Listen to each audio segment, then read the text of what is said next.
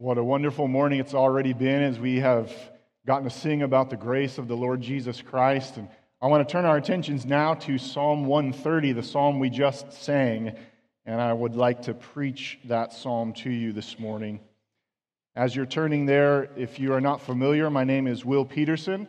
I am officially titled the interim assistant pastor because, as Mitch prayed, this church, who has already loved us so well, will in about a year be sending us out to Estero, where we've moved here recently to plant a church. And so I just want to thank you every chance I get for your warm embrace of us. You have been so kind, and we really appreciate it. As I mentioned, I want to turn our attention to Psalm 130 this morning, and I want to read it and ask that you would follow along, please, and then we will study it together. Psalm 130 a song of ascents. Out of the depths I cry to you, O Lord. O Lord, hear my voice. Let your ears be attentive to the voice of my pleas for mercy. If you, O Lord, should mark iniquities, O Lord, who could stand? But with you there is forgiveness, that you may be feared. I wait for the Lord. My soul waits, and in his word I hope. My soul waits for the Lord more than watchmen for the morning, more than watchmen for the morning. O Israel, hope in the Lord, for with the Lord there is steadfast love, and with him is plentiful redemption. And he will deliver, or he will redeem Israel from all his iniquities. I wonder if you've seen what, I'm not sure went viral, but I think went Christian viral. I wonder if you've seen the video a few years ago of Alistair Begg. I think it was at a Ligonier conference when he was sort of lamenting the way that he was greeted when he visited a particular church. He didn't name the church, but he was explaining that he was visiting some friends in a different state, of which I will not name. And he went to church that morning and he got to go. He was excited to go because he got to go and just sit there and not really do anything except what he was told to do from the front. So he was sitting there and he was listening and he was waiting and he looked up on the screen and he saw the countdown for when the service would start. And when that timer hit zero, just like clockwork, the band came on and, and the music played. And then after the music played, the song leader said to the group that was gathered there today, how y'all doing this morning? How you feeling? And if you know anything about Alistair Begg, you know he's going to have a field day with that one. So he riffs on that experience and he says, How am I doing? It's half past eight. I'm barely awake. How am I doing? I'm lousy. That's how I'm doing. I just kicked the dog and I don't even have a dog. And then he continues to go on. He says, How am I doing? Don't ask me how I'm doing. Ask me what I know. Ask me what I know. Right there, I think, in that uh, Beggian lament, we'll call it. Right there, I think he captured something that we need to recapture. And right there, I think he captured something that the saints have captured ever since the fall. I think he captured something that is most beautifully and accurately displayed for us in the Psalms. It's not wrong for us to think about how we're feeling. If, if you took that as a sort of tirade from an angry pastor about you not supposing to feel things, that's not it. It's not that we ignore how we're feeling. The fact is, it's quite likely that some of us here to this morning are just as miserable as he was that morning. It's not wrong that we would acknowledge how we feel, but at the very same time, what the Psalms do for us is number one, acknowledge the place of feeling, acknowledge the reality of feeling. As, as sinners in a fallen world, we feel things, and it doesn't usually feel very good. Which is why you'll find as you read the Psalms that the majority of the Psalms are not happy go lucky songs. They're not, uh, you know, riding on a unicorn, eating a lollipop, sliding down a rainbow psalms. They're psalms of lament. They're psalms of cry. They're psalms of suffering. They're psalms that reach into the souls of each one of us and give us accurate, biblical, from God words to be able to explain how we're feeling and how we're doing. And yet, the other thing that the Psalms do for us is not, not just acknowledge those feelings and then leave us there to feel them,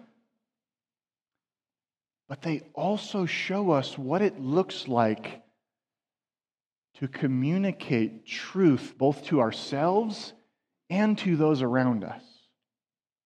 To acknowledge the way that I'm feeling in this particular case, this psalmist is down in the pits to acknowledge the way that I'm feeling, yet at, the, yet at the very same time to acknowledge that the Lord is my hope. That I might be feeling this way, but the Lord will not leave me there forever. And so there's a grittiness to the Psalms, isn't there? There's a realness to the Psalms. And that's what I think that we need to see this morning for whatever reason, as we've, I think, have succumbed to the idea, and I, I don't know that we've been directly taught this idea or if it's more so just kind of been flushed out passively through our culture and into the church. I think we need the language of the Psalms to communicate to us both how to lament and how to grab hold of the Lord in that lament. It's interesting as you follow along this psalm, he begins in the depths. He's crying out of the depths, right? You picture this, this large hole in the ground that he's sunk to the bottom of, and he can't see anything. And he's crying out and he's crying out, and he knows he can't get out of this hole because it's a deep hole.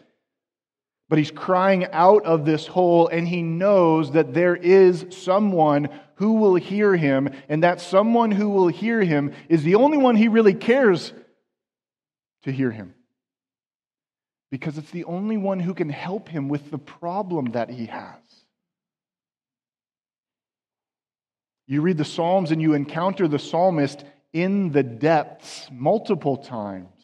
And there are various reasons sometimes that the Psalms that the psalmist is in the depths. Sometimes, for instance, he's homesick.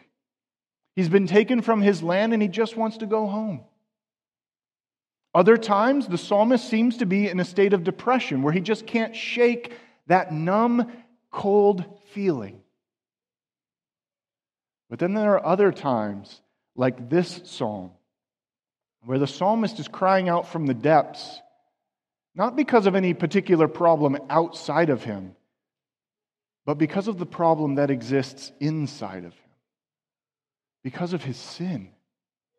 That's not to say that every problem we have, every time we feel as though we're in the depths, it is because of our own sin. But I, I, will say to you with utmost confidence every time you have a problem, every time you feel that you're in the depths, it is because of sin. Sometimes it's yours, and sometimes it's the sin of others against you. And yet, sometimes it's the crummy result of a world that is inflicted with the disease of sin. So we have the psalmist crying out from the depths. And you'll notice as the psalm progresses its way through, he ends on this, this note of hope, this high note, where not only does he find the hope himself personally in verses 5 to 6, but then from that personal place of hope, he calls the whole congregation to hope in the Lord. But I think it's interesting as you look at this psalm, he cries out for forgiveness, or, or, he cries out from his anguish. He acknowledges the Lord's forgiveness, but you actually don't find the offer of forgiveness given in this psalm. Now, don't kick me out yet. Follow me here, okay? I think what this psalm is doing is showing us what it looks like, number one, to cry out from the depths, And number two, to gain confidence while still in the depths. So I'm excited to preach this psalm. I think that what this psalm does for us is teach us to sing the blues. I love the blues. I'm not a musician, but I love the blues. I love the blues because when I hear the blues, I feel the blues. But I think that this psalm is not just the blues, because if you're familiar with the blues and that genre, sorry for saying blues so many times. If you're familiar with the genre of the blues, then you know that the blues just leave you there. There's no resolve in the songs most often. Not so the God of redemption. You see, he teaches us to sing the sanctified blues. We may start out in the blues and we may remain with a case of the blues, but we know that there's something outside of us that offers us a greater hope than anything we would ever have inside of us and anything that we could ever feel inside of us. You with me? So let's learn how to sing the sanctified blues together.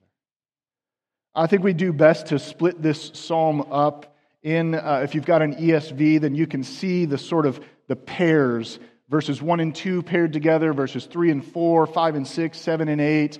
I think we do best to split it up in that type of a way, though you'll see that there is a clear turning point beginning in verse 5 after the psalmist reminds himself that God forgives his sin.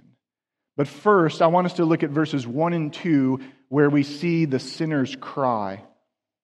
We see the sinner's cry in verses 1 and 2. I've highlighted it for you already, but let's drop in again. Out of the depths I cry to you, O Lord. O Lord, hear my voice. Let your ears be attentive to the voice of my pleas for mercy. You can see clearly what the psalmist is doing, and in fact, if you pay attention, you can feel what the psalmist is doing, can't you? Whether you're here this morning and you're in the depths yourself, or you've ever been in the depths before, you know what he's experiencing. You know that feeling of despair. You know that feeling when you want to say to God, God, if you don't listen up, something bad's going to happen to me. And that type of praying might make you a little bit uncomfortable, but I want to point out to you that when the psalmist tells the Lord in verse 2, O Lord, hear my voice, that is actually an imperative command. Now, the psalmist understands that he's not in a position to give God a command, he's the creature, not the creator. But if you're familiar with the life of David, who we don't think wrote this psalm, but if you're familiar with the life of David, then you know that type of, that type of confidence that talks to the Lord like this. And if you're in Christ, well, then you know that in Christ, you have been given a confidence in order to approach the throne of grace. He's not being flippant, he's not being disrespectful.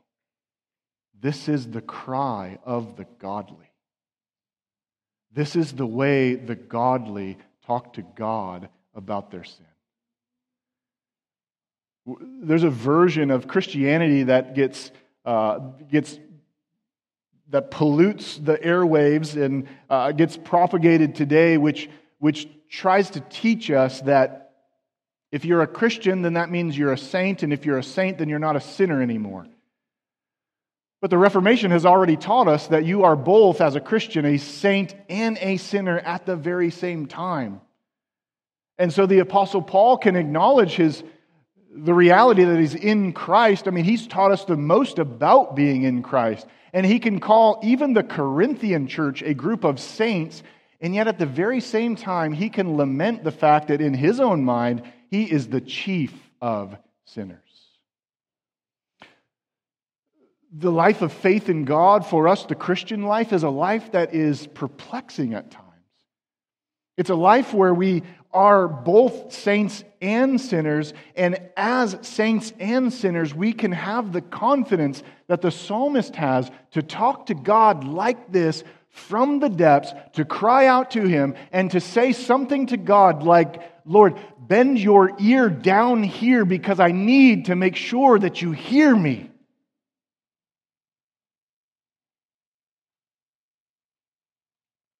Isn't that what he says in the second half of verse 2?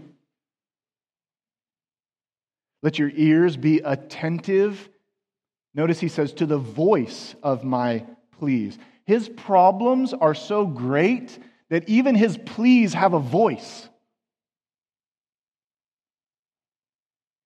Or at least that's how he feels.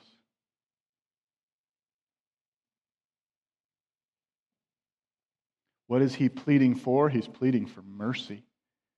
You may have a translation that says, To the voice of my, my supplications. The root word is the word that's connected to mercy. And so this was the word that a servant would use to plead to a master for mercy, would make a request to appeal to the mercy of the master. And it's interesting here that all throughout this psalm, you may have noticed in your Bibles, the word Lord appears eight different times. Now, you'll know the indicator of, uh, of the Hebrew words here if, if this has been explained to you before by noticing that the first appearance of the Lord in the end of verse 1 is capital L, big capital L, and then capital O R D. And then the next appearance of the Lord in verse 2 is capital L, lowercase o r d. The first one refers to the covenant name of God, God's name himself, Yahweh. And the next one refers to God as the all powerful one, Adonai. And so it's fitting then that he would refer to his master, Adonai Yahweh, his master, and he would appeal to him for his mercy. He knows that the only one he can go to is his master. The only one who will help him is the Lord who sits sovereignly over everything that he's created. And so that's where he goes. And you can hear how desperate he is. He's crying. He wants the Lord to hear. He wants the Lord's ears to be attentive to him. He is in, as he says, the depths. It reminds me of another man who was in the depths. You remember the story of the prophet Jonah? The prophet who got the call of God to go and to preach repentance to Nineveh, and who, of course, in humble submission, did it right away. Oh, wait, did I read that wrong? No, he blew it, right? Just like, just like we do so often. He, he said essentially, I hate the Ninevites. They're a bunch of terrorists. I would never want you to save them, God. I'm going the opposite direction. And so he got on a boat and he set sail. And he went into the bottom of the boat and he fell asleep. And this storm, uh, actually, the text says that God threw a windstorm on the sea, which is such an amazing picture of the power of the sovereign Lord, isn't it? He throws a windstorm on the sea, and it is this massive storm, and the crew is freaking out. They wake him up. They wonder why in the world is he sleeping? And then they cast lots to try to figure out, they roll dice to try to figure out whose fault it is. And of course, the lot lands on Jonah. And finally, Jonah fesses up and says, It's me. I'm running from Yahweh my God. And Jonah's solution to the problem is not to repent of his running. His solution to the problem is to tell the crew, throw me in the sea and all your problems will be solved. But the, the pagans are more noble than the prophet, and they say, no, we're not going to do that. And so they continue to try to fight until they finally realize, okay, the only way we're going to make it out of here is if we throw the prophet overboard. And so they do. They throw him overboard, and the Lord sends a great fish to swallow him up, to be his really smelly submarine. And finally, at the bottom of the sea, inside of the belly of a great fish, Jonah repents. He says this in Jonah chapter 2 Then Jonah prayed to the Lord his God from the belly of the fish, saying, I called out to the Lord out of my distress, and he answered me. Out of the belly of Sheol or the grave, I cried, and you heard my voice. For you cast me into the deep, into the heart of the seas, and the flood surrounded me. All your waves and your billows passed over me. Then I said, I am driven away from your sight, yet I shall again look upon your holy temple. The waters closed in over me to take my life. The deep surrounded me. Weeds were wrapped about my head at the roots of the mountains.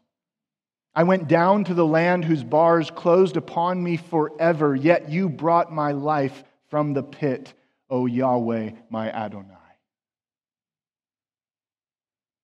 When my life was fainting away, I remembered the Lord, and my prayer came to you into your holy temple. Those who pay regard to vain idols forsake their hope of steadfast love, but I, with the voice of thanksgiving, will sacrifice to you what I have vowed I will pay. Salvation belongs to the Lord. It took Jonah not just a great windstorm, not just the threat of drowning, he, he actually welcomed drowning.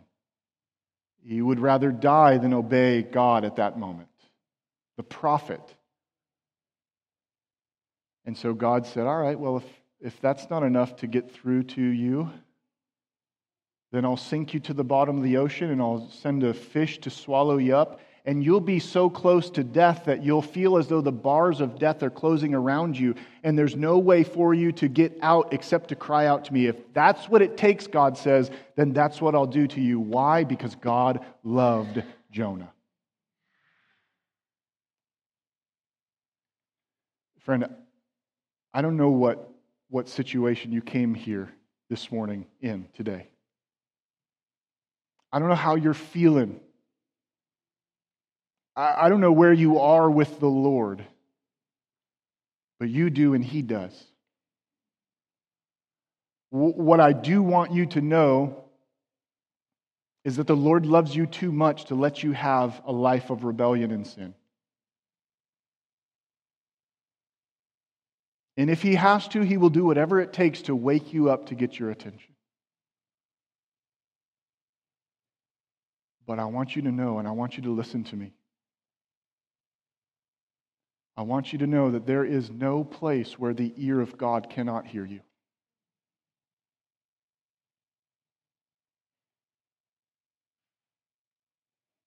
Jonah is encased in the stomach of a fish inside of the sea. And he cries out to the Lord, and he can say, then, salvation belongs to the Lord. I want to speak to you if you're, if you're walking in a pattern of sin that you feel frustrated with, but you're just not sure how you can get out of. Cry to the Lord, my friend. Cry to Him. You're not sure how you can get out of it because you can't get yourself out of it but He can. I want to speak to you, Christian, even if you are in the Lord and you know the Lord, and yet there's, there's that sin that you can't seem to get rid of, you won't seem to let go of, cry to the Lord. His is the only hand who can reach down into the depths of that pit and pull you out of it. So when you feel that you're in the depths, who do you cry to? I want you to know that just as we have already sang, the Lord Jesus waits with open ears to hear your cry. He will come running to you faster than you can imagine, and he will save you. So we see the sinner's cry, and then in verses 3 and 4, we see the sinner's confidence. The sinner's confidence. He says, If you, O Lord, should mark iniquities, O Lord, who could stand? But with you there is forgiveness, that you may be feared. He's still speaking to the Lord, and he does what is in Hebrew called a merism. It's a mirror image. He, he talks about the Lord's marking of iniquities, and he asks the question if you, O Lord, should mark or keep a record of iniquities or sins, then who could stand before you? But then he, he meets that question with the character of God as his answer. But with you, there is forgiveness that you may be feared. It's an interesting question, isn't it?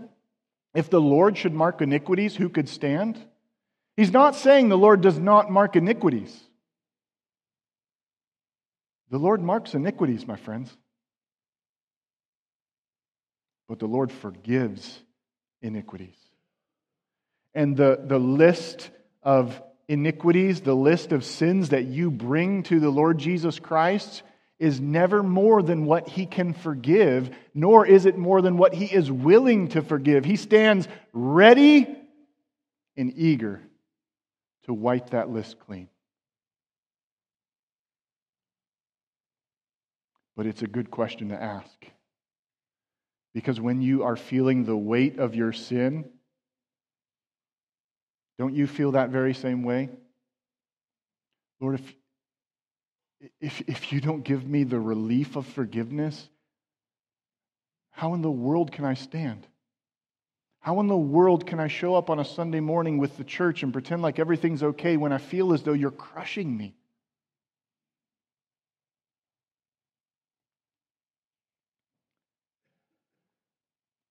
But you'll notice what happens between verses 3 and verses 4.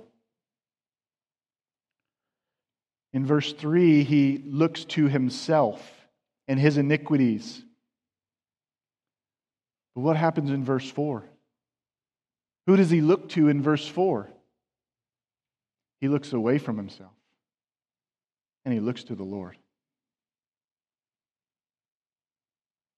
He understands that inside of himself he can find nothing good, just like the Apostle Paul teaches.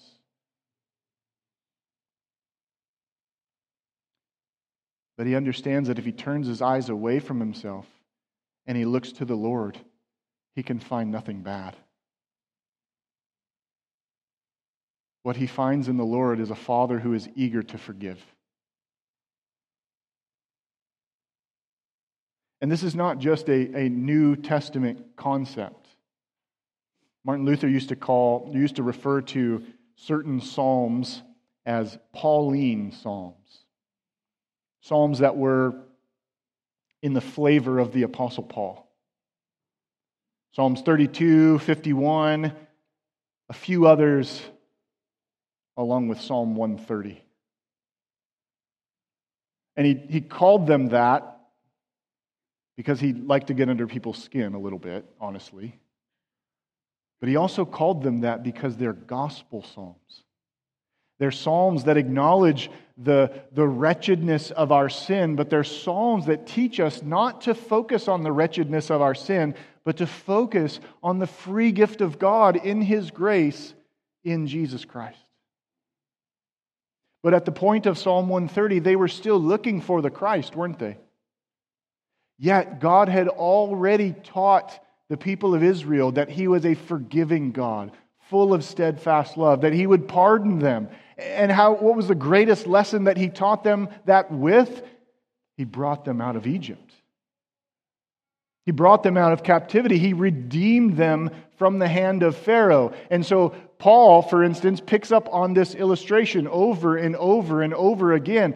Israel knew that the Lord is a forgiving Lord. And so the psalmist turns away from himself and his own wickedness, and he looks to the Lord, the one whom he's heard about, the one who he knows about. In fact, the one whom he knows so personally and can speak to in such an intimate way. He says, Lord, I'm a hot mess, but you forgive.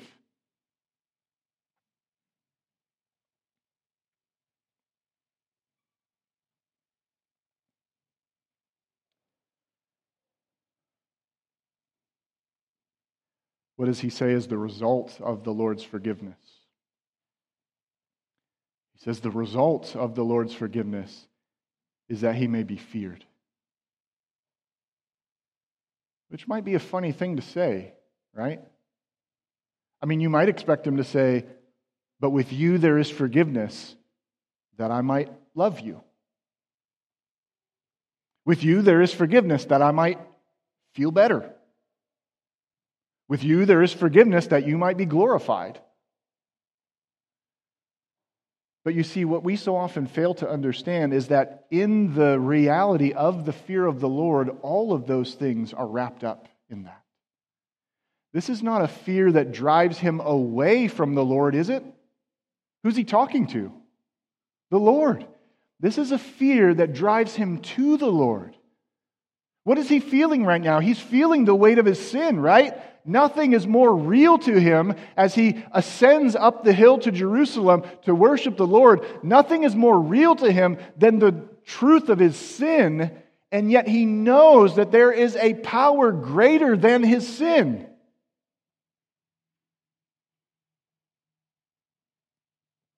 He knows something like we sang about that there is a grace greater than all of my sin. He knows, like the Apostle Paul says, where sin abounds, grace abounds all the more. And so this sinner's cry turns into the sinner's confidence as he looks away from himself and he looks to the Lord. And my friends, that is the same for us today.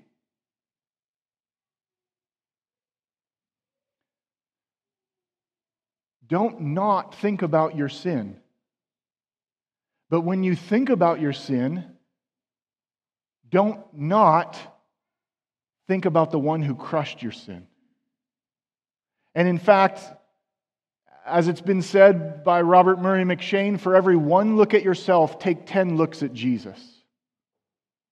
What is the remedy when you feel the crushing weight of your sin? It is to own your sin and then to look away from yourself and to look away from your sin and to see what God has done to defeat that sin in order to offer you a full and final forgiveness.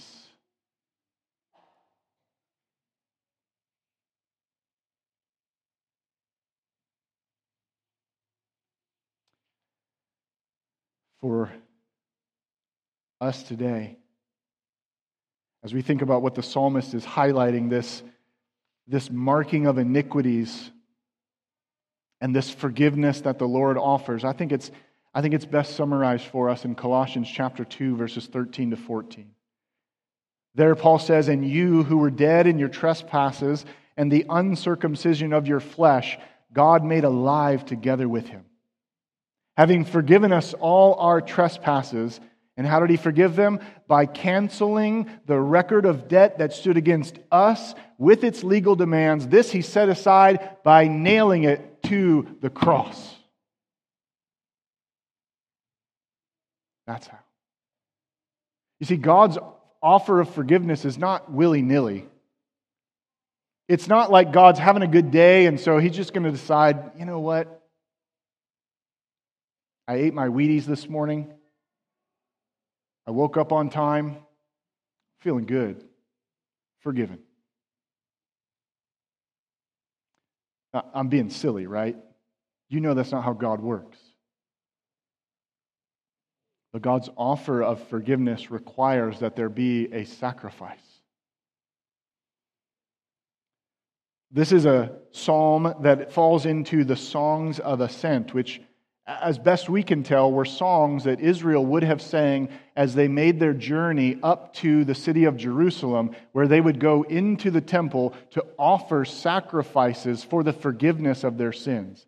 And so, most likely, this psalm would have been one of the psalms that they sang as they made their way up to worship the Lord. And the pinnacle of that worship would be the massive amounts of sacrifices, the blood that would flow all over from the temple. And they would know that. They would see it. They would smell it. They would touch it as they put their hands on the animal and transferred their own sin guilt onto the animal, and then they would see the priest cut the animal's neck, and they would feel the life of the animal drain, and the animal would die, and the blood would flow, and the priest would offer to them a word of forgiveness. You see, they understood that it takes a sacrifice in order to secure God's forgiveness. And I want to ask you if you know the same thing.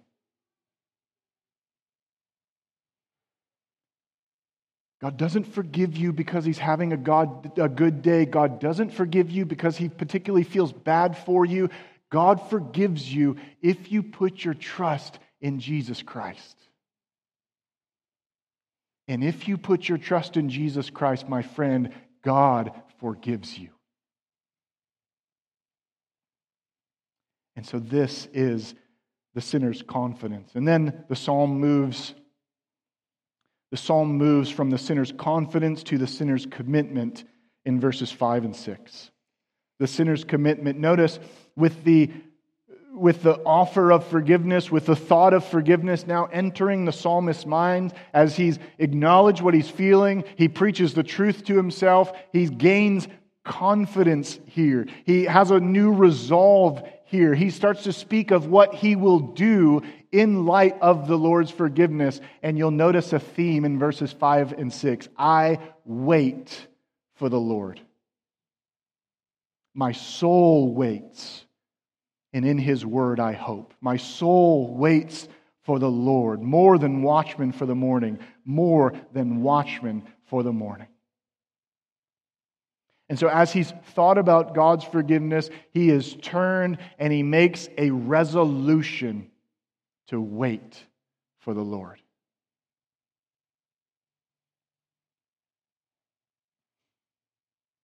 Waiting isn't very popular, is it?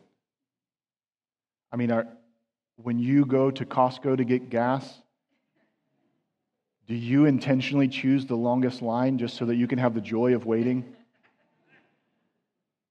I'm going to guess not.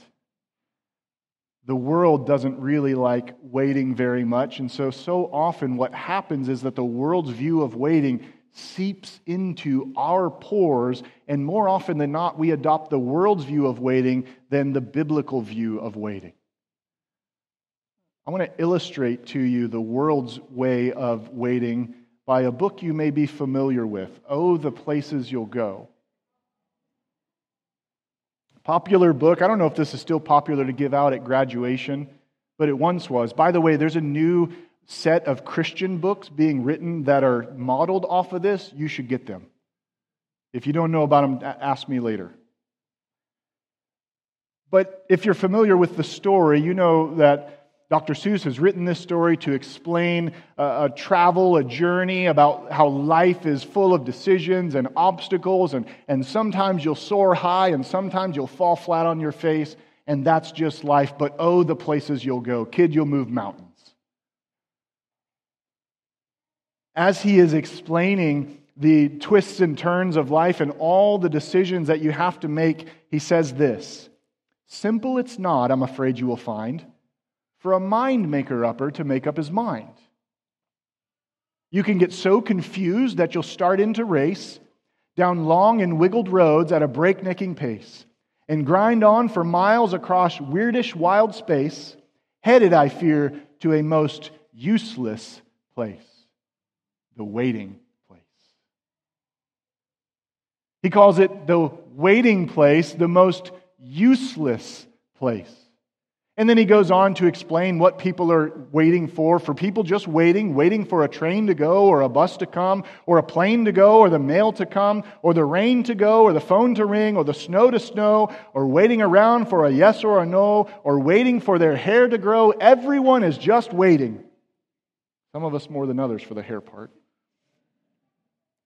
waiting for the fish to bite, or waiting for wind to fly a kite, or waiting around for Friday night, or waiting perhaps for their Uncle Jake, or a pot to boil, or a better break, or a string of pearls, or a pair of pants, or a wig with curls, or another chance. Everyone is just waiting, he says. No, that's not for you. Somehow you'll escape. All that waiting and staying, you'll find the bright places where boom bands are playing. That's enough, Dr. Seuss. My concern, my concern is that we've bought the lie. My concern is that we have also decided that waiting is, is a most useless place. And instead, we're going to look for the boom bands. We're going to entice ourselves. We're going to entertain ourselves. We're going to look to amuse ourselves. But, friends, as we pore over the scriptures over and over and over again, what do we find? We find that the people of God are a waiting people. And yet we find, as God promises in Isaiah 40, those who wait on the Lord shall renew their strength. They will mount up with wings like eagles. They will walk and not grow weary. They will run and not grow weary. They will walk and not grow faint. The psalmist knows that. And so he says, in light of my sin and the weight of it that I feel, in light of the fact that I know God forgives, I am going to wait.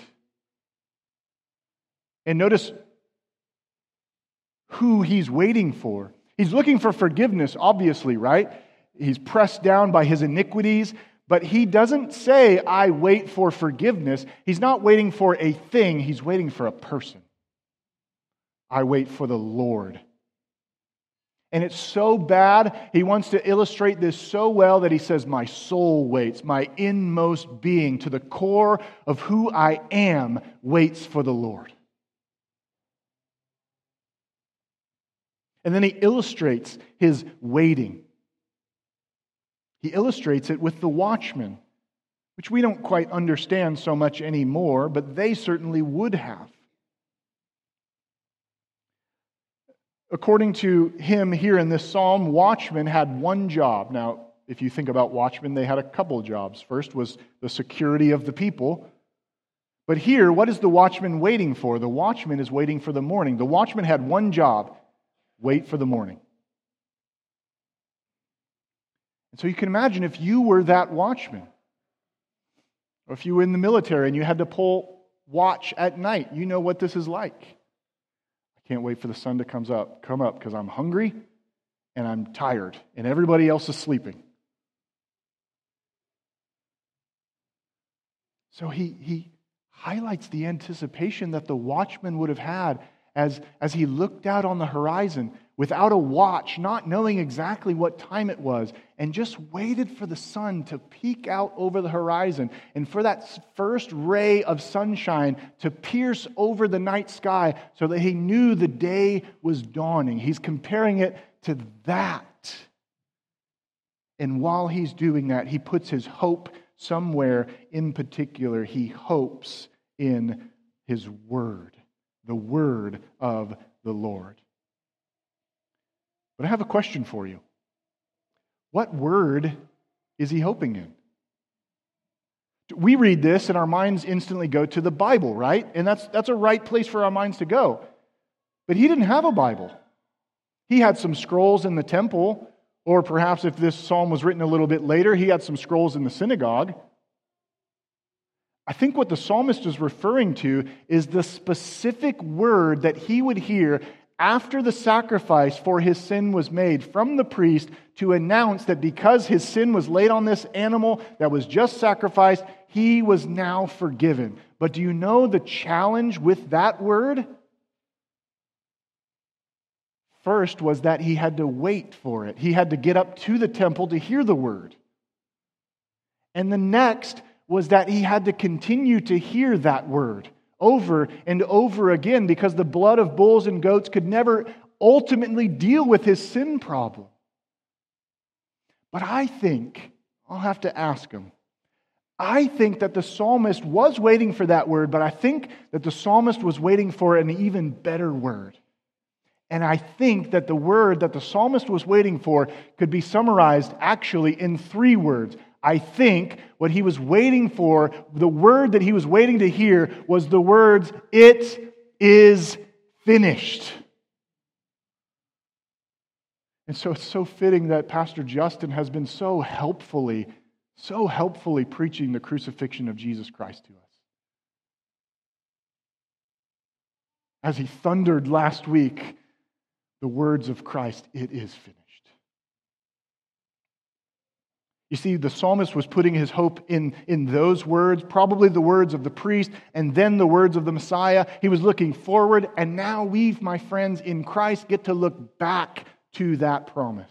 that word in which we put our hope. We put our hope not in ourselves, not in our own ability to feel better about ourselves. We put our hopes, our hope outside of ourselves and we rest it on Jesus Christ and we find that in him we are forgiven. And we find that as John promises in 1 John 1 9, when we confess our sins, he's faithful and he's just to forgive us our sins and to cleanse us of all unrighteousness. And we find that every time we get together as a church body and celebrate the Lord's Supper together, we have yet another word spoken over us that you are the people whom God has forgiven by his own sacrifice. And so then the sinner makes a commitment to wait on that word. As the, as the watchman waited for the sun to come up, we've got some waiting to do also, don't we?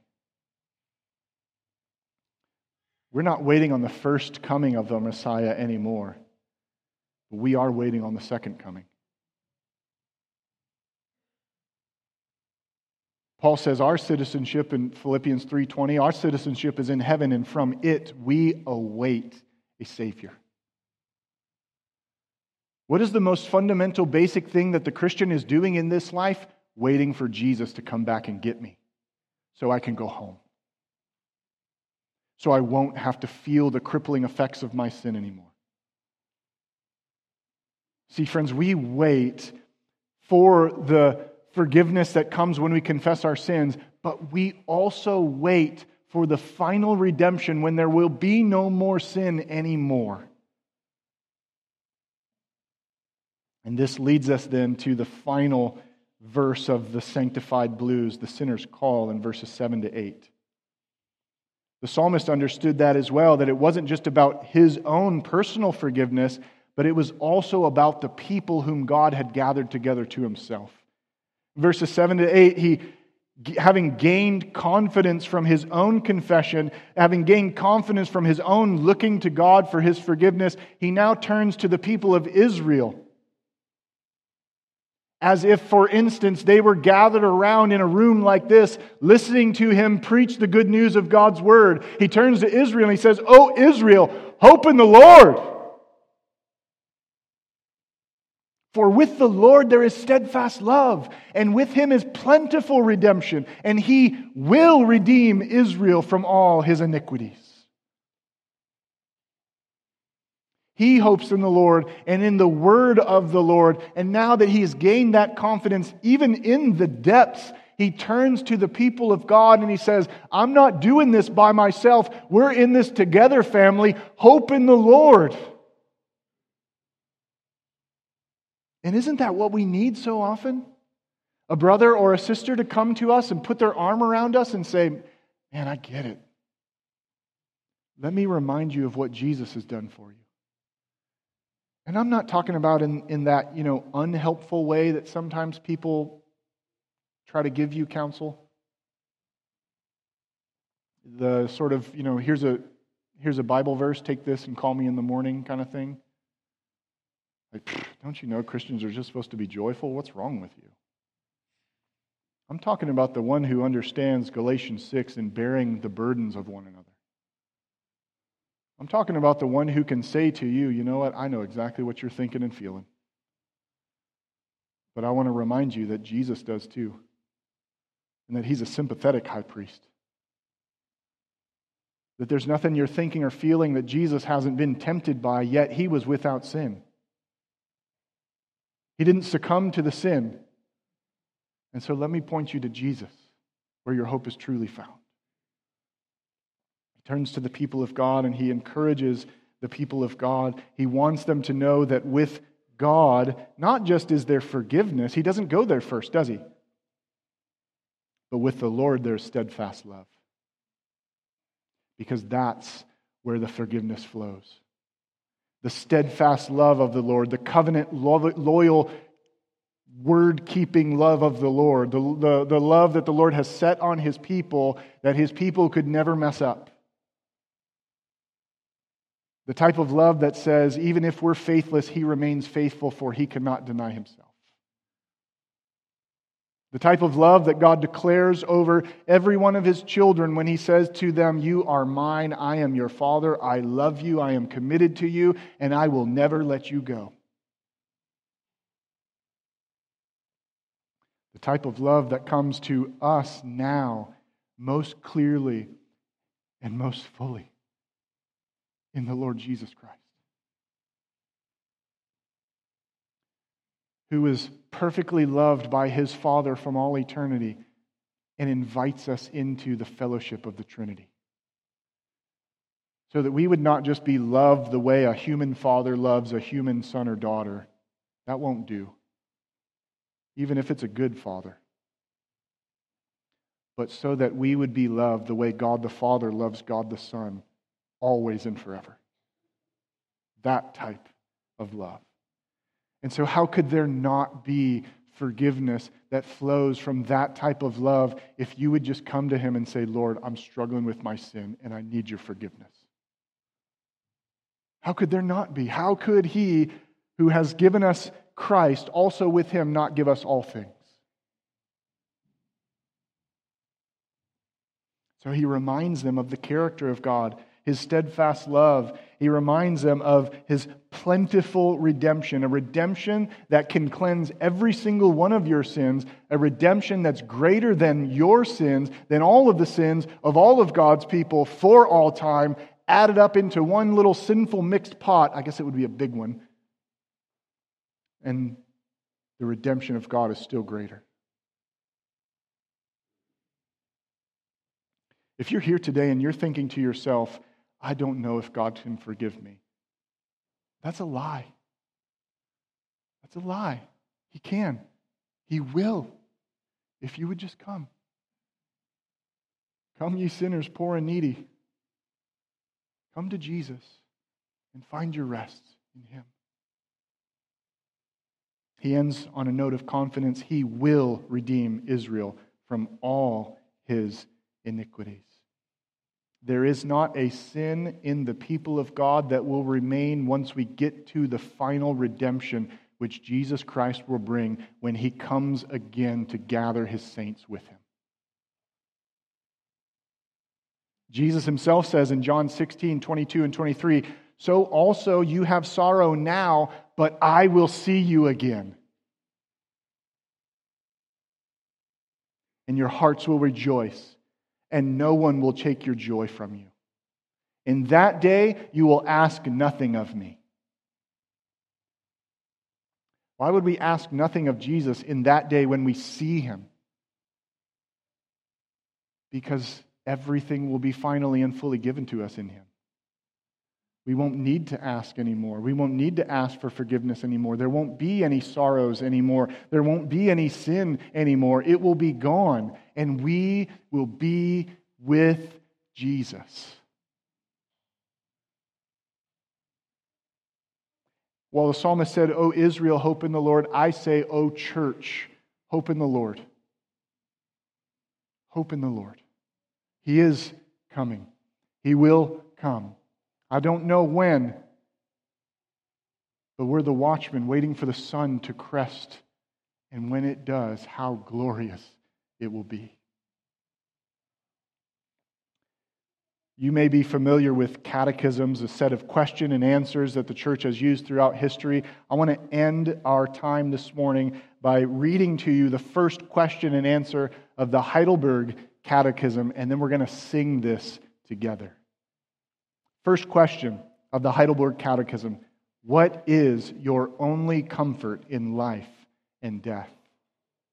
It's a good question, isn't it? What is your only comfort in life and death? Answer that I, with body and soul, both in life and in death, am not my own, but belong unto my faithful Savior Jesus Christ, who with his precious blood has fully satisfied for all my sins and delivered me from all the power of the devil, and so preserves me that without the will of my heavenly Father, not a hair can fall from my head.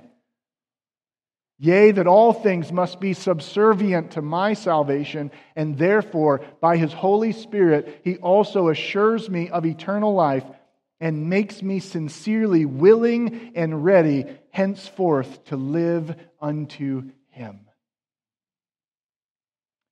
What is your only comfort in life and death? The Lord Jesus Christ. So come to him and never stop coming to him. Let's pray. Oh God, how could we possibly exhaust all that there is to say about the overwhelming awesomeness of your forgiveness? How could we say all there is to say about the overwhelming burden that our sin creates in us? Thank you for Jesus. Thank you for sending Jesus for us. We did not deserve it, but you did it, and it is finished. So, Lord, help us to walk in the power of the gospel and help us, just as the psalmist did, to strengthen one another in the power of the gospel, to come alongside one another to lift one another up, to build one another up, so that we would all grow in maturity in the Lord Jesus Christ. It's in His name that we pray. Amen.